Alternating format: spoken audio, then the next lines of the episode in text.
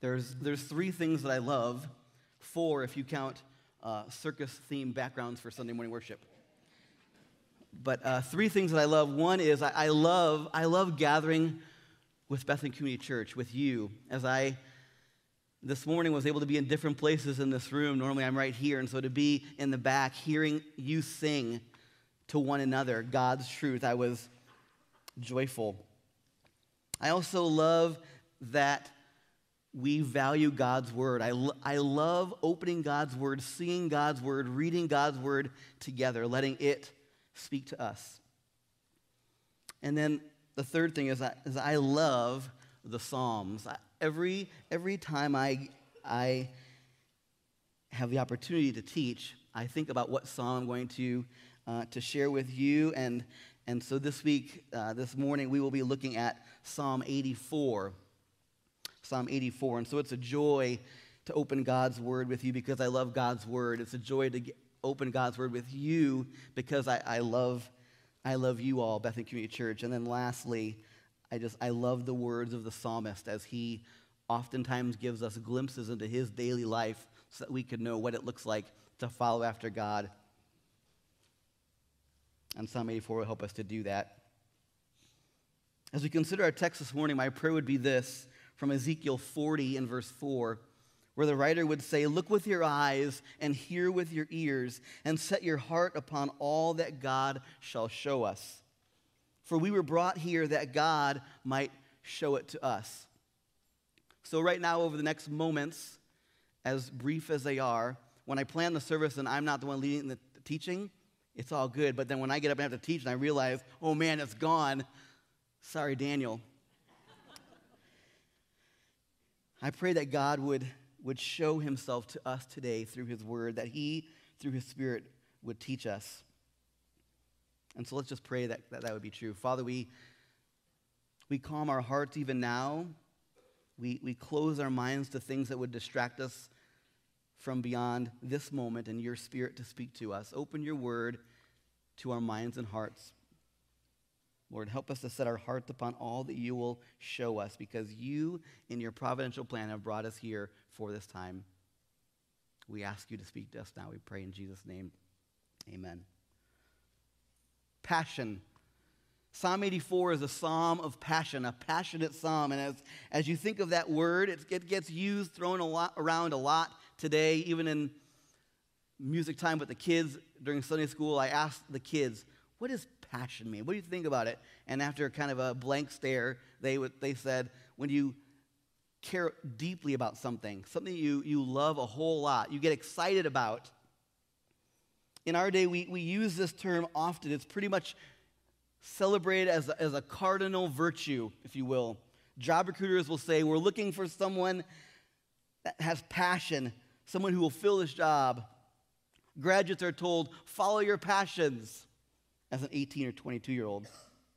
Musicians and artists of all kinds are praised for their impassioned performances. I get pretty passionate, actually, if you think about it.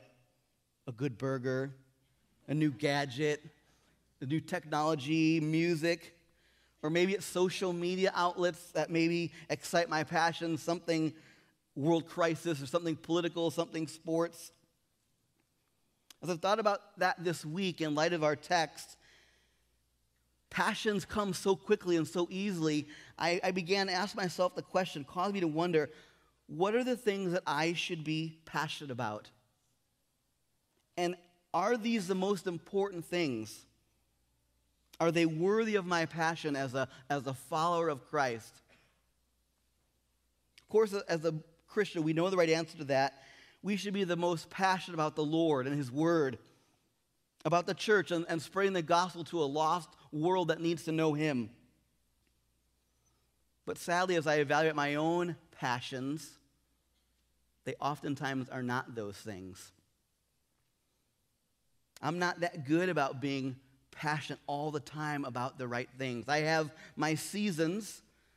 Sporadically, I'm good at these things. I get inspired, provoked, convicted, excited about the right things. And I might even stay there for a while. But oftentimes, if you're like me, you get easily distracted by so many lesser passions. I get disappointed. The passions fade. I don't feel what I think I should feel about the things I know I should be passionate about, and so I get tired, I get bored, and I focus on something different. So this morning, we're going to look at the type of passion, the Psalm 84 kind of passion that this author will give us a glimpse of. He is passionate about the Lord himself, about his dwelling, about his people. In fact, as I read through this several times the last few weeks, I realized how passionate this writer was in his longing for God, that it provokes us, it provoked me to ask questions, to evaluate our own hearts. How do we get like that? How do we attain that kind of Psalm 84 passion for the right things? This is a powerful psalm as it will help us to create right passion. It'll help to sustain us when our passion seems waning.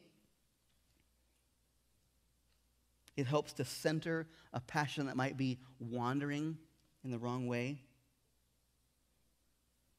And so the reason I love this psalm for us this morning is that we're not just told, hey, you need to be passionate, but rather we're given a front row seat, a look in, a listen in on this psalmist's very train of thought. We overhear what he loves, what he longs for, how he lives. He invites us ever so gently to join in having a passion for what matters most. It begins to transform the way we live. So this morning, we're going to look at this psalm in three sections. It's really, as a song, laid out well in three stanzas, 12 verses, 4 verses in each stanza. And we'll make our way through this text. And as we do, I'll provide for us to consider a reason to be passionate about God and then how we should live accordingly. So the first reason to be passionate comes from the first 4 verses, the first stanza. We see that the first reason is that God dwells among his people. The first reason that we should be passionate about God is that he dwells among his people. And how does that transform us in our living? It should provoke us to praise him. To praise him. If you look at the text with me, it starts in saying, "How lovely is your dwelling place, O Lord." My soul longs, yes, faints for the courts of the Lord. My heart and flesh sing for joy to the living God. Verse 4, blessed are those who dwell in your house, ever singing your praise. That's our first point, that God dwells among his people, and it should transform us to praise him. As we read the verses, you can't miss that the writer, he's making a reference to a specific place. In this instance, in this context, it's Jerusalem, because it's there that is the place where God dwells. And that longing in his life changes the very way he lives. It fills his heart and his mouth with praise. If you could look at the writer, we know that he doesn't live in Jerusalem. He probably lives in Israel, maybe somewhere farther away. But because he's a faithful Israelite, we know that 3 times a year he joins other Hebrews and becomes a pilgrim and makes a journey to Jerusalem to worship God at the great feasts. We know this because Exodus 23:14 and 17 tells us why this is necessary. God said, 3 times in the year you shall keep a feast to me. 3 times in the year shall all your males appear before the Lord God. And so faithful Israelites 3 times a year would journey from their home, possibly leaving all their families. We don't know if they went with them, but they would go and they would worship. It could be hard for some to leave, but for this writer, it wasn't a burden. It wasn't a vacation either. We know that this journey was difficult, probably because of its infrequency and the roads that were made it difficult for him to travel, but we know that it was special, desirable, even precious for him as he longed to dwell with God. Look at the phrase that he uses to describe it. Verse 1, He calls it your dwelling place. Verse 2, the courts of the Lord. Verse 3, at your altars. Verse 4, he longs to be in your house. Verse 5 and 7 later, he gives reference to Zion. And in verse 10, he says, in your courts and in the house of God. He loves to talk about the dwelling place of God. He even had different names for it, different parts of where it was. He loved it because it was where God dwells. Now, obviously, a good Israelite would know that God cannot be contained in one location. The God of Israel is not like the God of the surrounding nations that he knew, where their God would be in a box or in a temple or in a shrine. 2 Chronicles 6, Solomon prays, "But will God indeed dwell with man on the earth? Behold, heaven and the highest heaven cannot contain you. How much less this house that I have built?" And so this knowledge informed every good Israelite's view of the temple. And yet also, one of the glories of Israel was that God chose to make his home among his people. Even though God is infinite, even though God is so great, he says in Isaiah 40:12, "Who has measured the waters in the hollow of his hand, and marked off the heavens with a span, and closed the dust of the earth in a measure, and weighed the mountains in scales and the hills in a balance?" And yet, he chooses to dwell among his people. Exodus 25 says, "Let them make me a sanctuary, that I may dwell in their midst." Exodus 29:45 says, "I will dwell among the people of Israel and will be their God, and they shall know that I am the Lord their God, who brought them out of the land of Egypt, that I might dwell with them." You see, this was the very reason for the Exodus.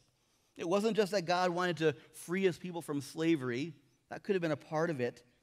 But the reason was he wanted to dwell with them. He was the Lord their God. Throughout the Old Testament, God's place is described in concentric circles. You have the nation, the physical boundaries of the country, the promised land later to be named Israel, and then within that nation there's a capital city, Jerusalem, Zion, the city of David, it's often called. And within that city on the top of a hill is a temple, and it is the place where people come to meet God, to know him. Inside that temple is a holy place where just the priests, a select few, go in to minister before the Lord. And within that holy place is what is known as the Holy of Holies, the most holy place where God himself has come. A place so holy, so special, only the high priest could go there once a year with blood to atone for his sins and the sins of his people. And so as an Israelite moved from the edges of Israel in closer and closer to that Holy of Holies, their passion for God grew. Things got better and better as they came nearer and nearer to God's holy place. They would even say that the ground beneath their feet got more and more precious to them. His longing is emotional and physical. In fact, it says that his passion even led to physical weakness. Verse 2 says, "My soul longs, yes, faints for the courts of the Lord." Some commentators have called this holy homesickness, longing to be with the Lord. Maybe some of our kids right now are having some of that homesickness. Maybe not. To be in their own bed, to be with their friends, the sights and the smells that they're familiar with. Home. But this psalmist was not homesick for just a city, what he's describing here. Not a destination travel vacation where he could relax and kick back, talk about the nice restaurants that he went to or the beautiful scenic views of the mountaintops. That was not what he was after. Verse 2 says that he pants for the courts of the Lord, the living God. He loves this place because God himself is there.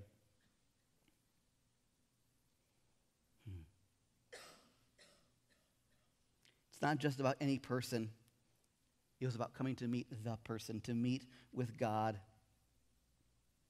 Maybe there's a place where you go, you look in your past, you think of a spot that you've created memories, or you look back with nostalgia and reflect on good times. I have an app on my phone that's a countdown, and I believe today is 21 days countdown to a place that I loved, I'm going to go to in 21 days. Big Cedar on Table Rock Lake. Kayaks with my kids, sitting by the pool, reading or sleeping, mostly one or the other.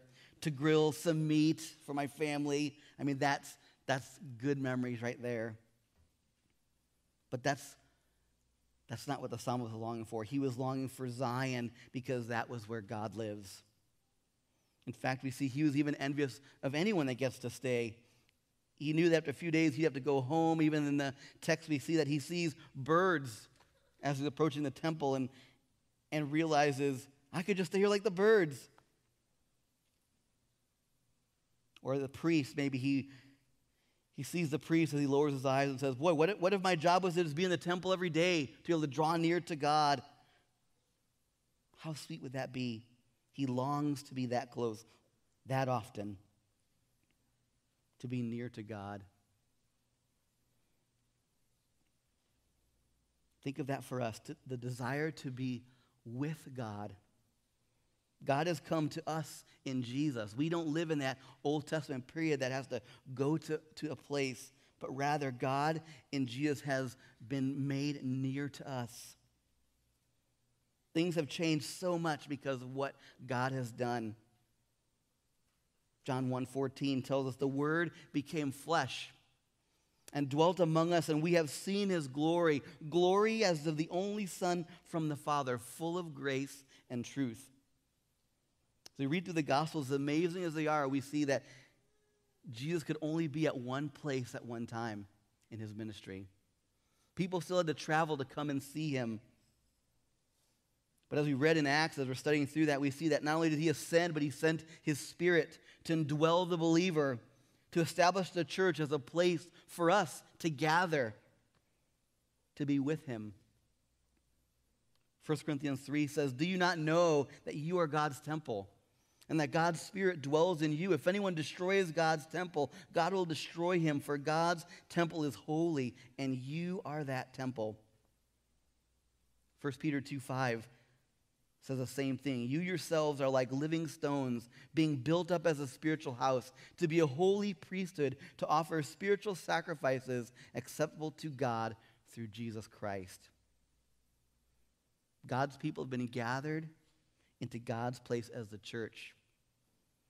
But not only for right now, not only for this world, but for the next, for eternity. It's why I love to sing songs of worship that have that eternal perspective. We can give praise to God now, but boy, what a day it will be when sin will be gone and our blood-washed bride, as we sang earlier, will come. That is reason to praise, knowing that we will be with him forever. In Revelation 21, John would write, I heard a loud voice from heaven saying, behold, the dwelling place of God is with man. He will dwell with them. They will be his people, and God himself will be with them as their God. He will wipe away every tear from their eyes, and death shall be no more. Neither shall there be mourning, nor crying, nor pain anymore, for the former things have passed away. How is that even possible? It's possible because God will dwell with them. They will be with him. We will be with him. You could see how this would bring a passion, a right passion for God and his place. This is a reason for us to be passionate. It works itself out in how we live, giving praise to God as we, again, as the psalmist is thinking about these things, saying in his mind, okay, if this is true about God being with me being with him, if you look around and realize that God's place is the best place for me to be because that's where God himself is, well then, I should sing about it. Let's sing, he says.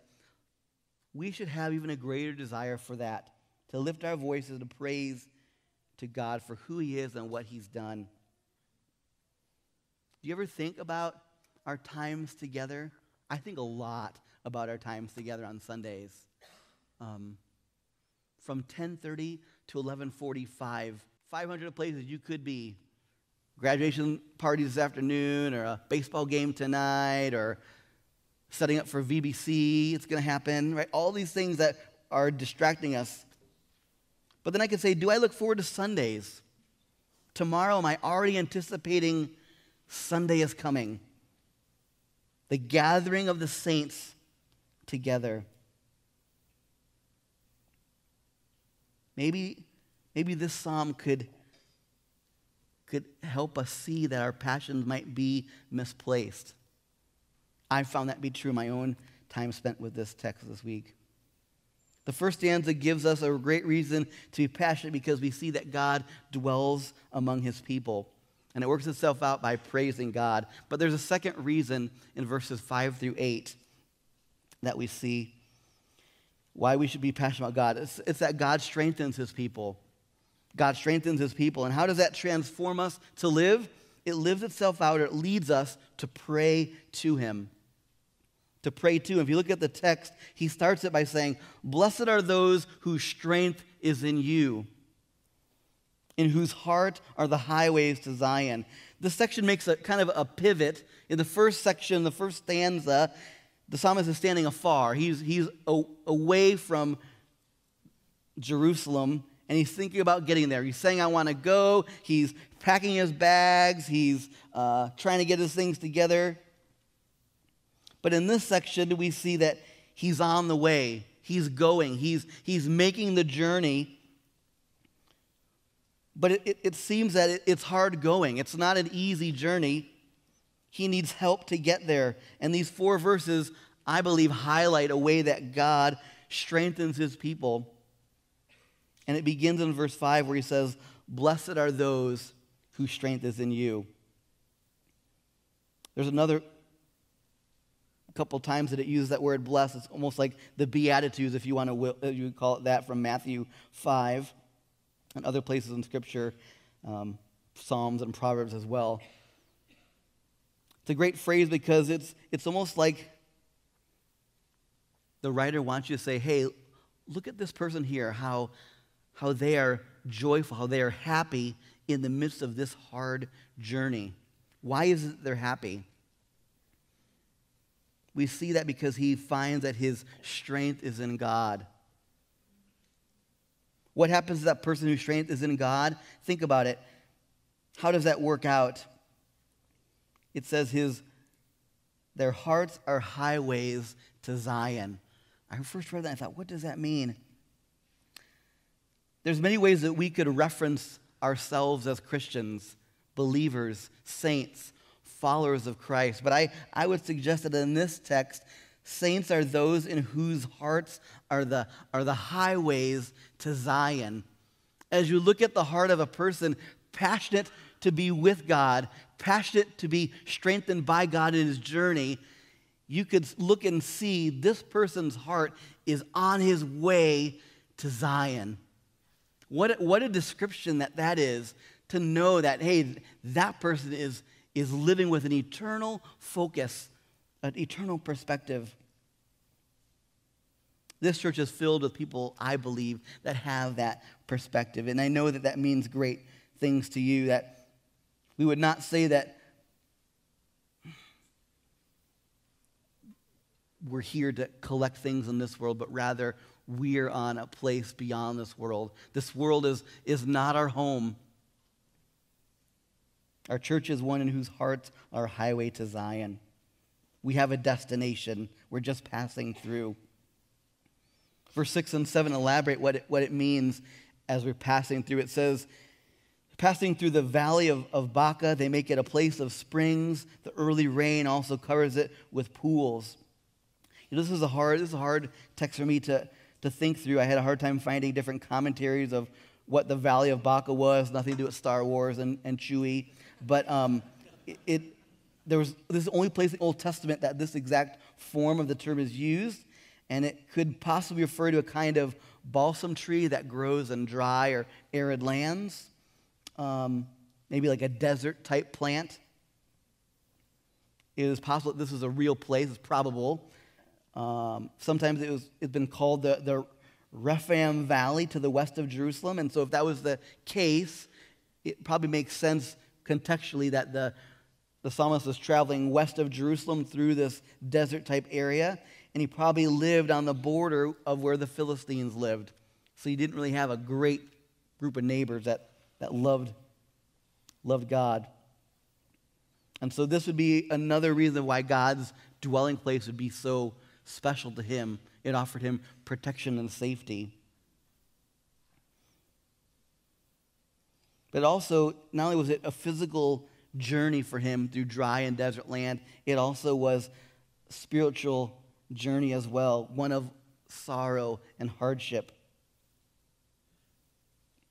spiritual struggle to draw near to God. As he gives imagery there, it helps us to be encouraged. It says, if this is the valley of weeping, as another translation is of this word, the commentator envisions it as tears streaming down the cheeks of the pilgrim who's on his way to Jerusalem. But that's not the only source of water in the valley.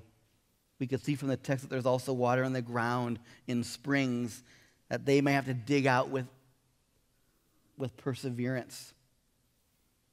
The spring's going to be cleared out, and that's going to give to them water to drink, sustenance in the hard road.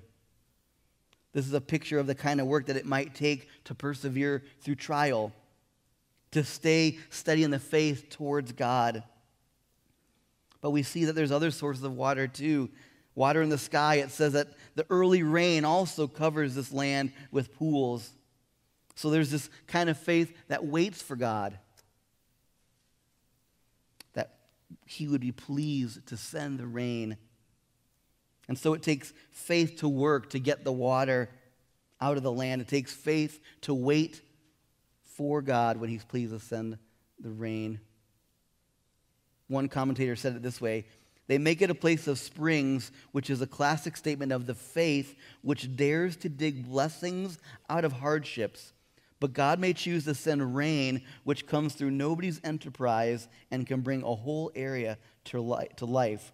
For he has more than one way of dealing with our dryness. Sometimes God calls us to work for it. Sometimes he calls us to persevere, to dig, to review Bible verses, to memorize, to stand fast, to serve, to run towards fellowship even when we don't feel like it. Sometimes the rain surprises us. We could see not a cloud in the sky and then a downpour. God waters the dry lands of your valley of tears in many different ways. Sometimes we wait. Sometimes we work. But the result is that we go from strength to strength. In verse 7, it says they go from strength to strength. Each one appears before God. Now you might hear that verse and think, well, that's not really, I don't go from strength to strength. I probably tend to go more from weakness to weakness or valley to valley, or I wake up tired, I go to bed more tired.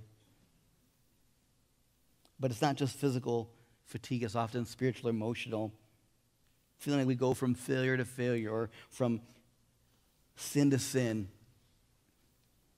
We say, I want to do better. I want to be a better husband. I want a desire to be a better father. I want to do better as a Christian in my love for God. But my passions, they wane and they wander. I go from weakness to weakness. I don't have those uninterrupted victories in my Christian life of strength to strength. But I don't think that's what this verse is saying here. I think this is a verse for the needy, for the weak, for the weary and worn out, for the sinner, for the sufferer, for those who are in sorrow. Because if we look at verse 7 in light of verse 5, where it says, "Blessed are those whose strength is in you," the only way to go from strength to strength is for your strength to be in God. Now, we think about strength to strength, we often just think of raw power, but that's not all. As we think about the city of Jerusalem in this day, it was a walled city, a hilltop fortress. So it's referring to barricades and the battlements, that someone who goes from strength to strength would be a person that would come into that city to take refuge, to be looking for protection, for safety within. Someone who does not have ability in themselves to fend off the dangers that are out there. So the psalmist said, I'm running to God's place. I will hide myself here with God because I know this is the only place that's safe. We can be passionate about God because he strengthens his people. How does he do that? Well, he does it in prayer, through prayer. Look at what he says in verse 8. He says, Lord, God of hosts, hear my prayer. Give ear, O God of Jacob. So this is one of the shortest psalms you'll hear in Scripture. There's other much longer prayers, some eloquent, full of amazing truth. But all he does in this prayer is simply address God and ask for his attention. Oh, Lord, listen, look, help. I don't know what to do, Father. The prayer has much faith embedded in it because he has both a trust in a relationship with God and also a confidence in God's power. Even how he addresses him, O Lord God of hosts. Lord is that all capital letters, the Yahweh God, the covenant God, keeping his promise God, the same God who revealed himself to Moses. He knows that he's the God of Jacob because he knows that God made a covenant with him. And he's saying, look, I'm a part of that. I'm your great-great-great-great-great-grandson. I have this relationship too. God of hosts. Host is not a restaurant term of being seated, but rather it's another term of God of armies, a God of many armies at his disposal. There's a New Testament equivalent of this phrase that I found. It's when Jesus, when he taught his disciples to pray, he simply said, Our Father in heaven. It's just a different updated language. Our Father, it's the same impulse that this psalmist had of saying, Oh, God of Jacob, Oh, Father in heaven. We can approach him with that same ease and familiarity because he has brought us near to him through Jesus Christ. But he's in heaven, on his throne, ruling and reigning. Isaiah 66:1 says, Heaven is my throne. God is a God who is on his throne, ruling in all power and in all majesty. We could find our strength in him. And so when we pray to God, we could say those simple words, Oh, Father in heaven, calling upon our relationship that he's given us through Christ, expressing our faith that he can do all things according to the power of his will. He accomplishes all things for his glory and for our good. Isn't that a great reminder prayer for us? To know that we don't have to know all the answers that we need to or all the requests that are out there, but we just need to go to the Father knowing that he will strengthen us. We have good reasons to be passionate because God dwells with his people, because he strengthens his people. And lastly, this last stanza that we see in verses 9 through 12, the third reason is that God blesses his people. God blesses his people. And how does that transform us to live? It encourages us to trust him. To trust him. Look at the text. It says, Behold our shield, O God. Look on the face of your anointed. For a day in your courts is better than 1,000 elsewhere. I would rather be a doorkeeper in the house of my God than dwell in the tents of wickedness. In the last verse, O Lord of hosts, blessed is the one who trusts in you. At first glance, these verses sound a little familiar, like the first four. They have that passionate in there, that longing to be in God's presence. But the first four verses, he's far away, desiring to be there, eager to get there. But the next verses, he's on the way. And now in this text, we see that he's there. And he's saying, just a day here is great. A day here, one day here is better than 1,000 elsewhere. He's looking around the temple guards and maybe sees the guy standing there protecting from an uprising, saying in his mind, I'd rather be that guy, be a doorkeeper here, to be in God's presence all the time. It's like that bumper sticker maybe you've seen that says, a bad day, you fill in the blank, fishing, golfing, sleeping, is better than a good day at the office or at work, whatever.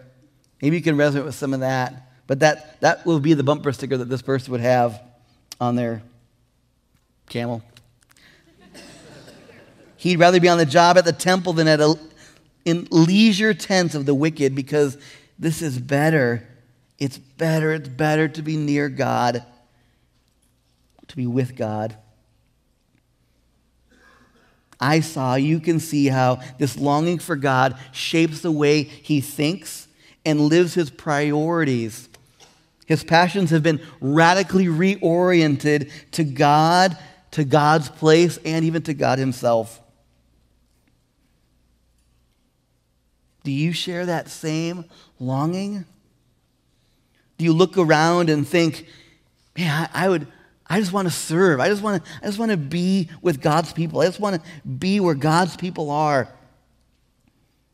I don't want to say the lowliest position, because then whatever I reference, you'll think that's the lowliest. So is it serving in children's ministry, or is it being a greeter, or is it moving tables and chairs in and out?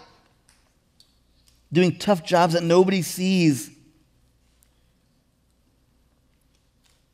Doing the type of job that won't get you the kind of recognition that perhaps you desire. Those that have nothing to do with the Lord.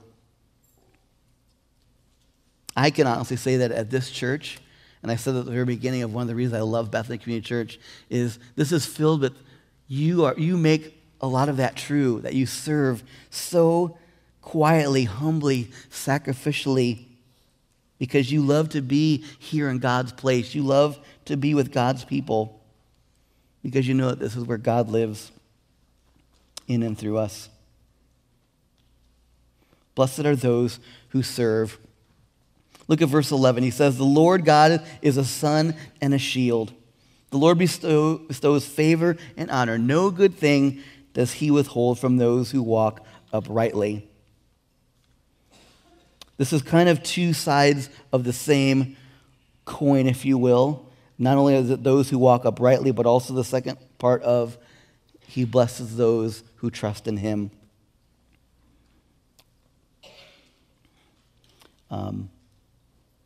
Some translations have talked about putting this cause effect in place where it's almost like a negative or a part of speech that you affirm something by saying the opposite. So for example, if I took Jan out to eat and she asked me, how's your burger? I would say, oh, it's not bad. What am I saying? I'm saying, it's good. I'm saying I like it. I'd get it again. We do that all the time, and that is kind of what is happening here when he uses that phrase, no good thing will he withhold. It means God wants to give blessing to us. He gives every good thing. If there's anything that you call good or you feel that maybe is lacking in your life, God is not giving to you, then maybe we need to ask if the Lord has a different assessment of what is good for you because of this verse, because of this promise. Then there's the last verse of verse 12, the parallel phrase, the other side of the coin, where it says, O Lord of hosts, blessed is the one who trusts in you. Walking uprightly, trusting God, two sides of that same coin.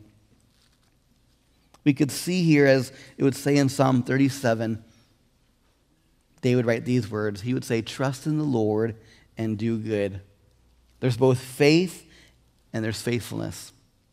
Trust in God in action to do good. In our daily lives, these are reasons for us to be passionate, and they work themselves out in natural ways of how we live our lives before others. So what do we do when our passions wane? How do we reorientate our passions when they're misdirected? Here's what one scholar said, and with this I'll close. He said, on Sunday morning, believers meet as living stones of this temple and love being in God's presence. This hour is better than the other hundreds of hours in the week, but their calling is to go back to live in the unbelieving world, which operates on a radically different set of principles. They might like to escape that world and live in the bliss of Christian company all the time, but they're not sure whether they will know God's protection or blessing in their actual context. They find strength in looking forward to meeting with God in the company of God's people again. They therefore commit themselves to walking in the world, meanwhile, in integrity and trust. So, brothers and sisters, we have 6 days ahead of us to walk in the valley of Baca, 6 days to find strength in looking forward to meeting with God in the company of God's people again. This week, maybe even today, you will encounter challenges to your passion that might erode them, that might cause them to evaporate. Well, my prayer is that you'll come back to Psalm 84 for help and encouragement. Because if in your heart there's highways to Zion, then Psalm 84 is a travel guide. It's a reliable guide through this week until we have the joy of gathering again next week, next Sunday, the Lord's Day, to express our passion of prayer and praise to Him. Let's pray. Gracious Father, we thank you for your word that helps our passions to be directed towards you, that guides us, that fuels our desires, that centers our passion for you. Father, we pray this week that you would go before us as we walk through valleys, that you would help us to look forward to the gathering, that we would look forward to the joy of being together with God's people. Help us to find strength to walk in integrity and trust in you, that you would do good. We pray all these things in the name of your Son, Jesus, whom we love with all our hearts. Amen.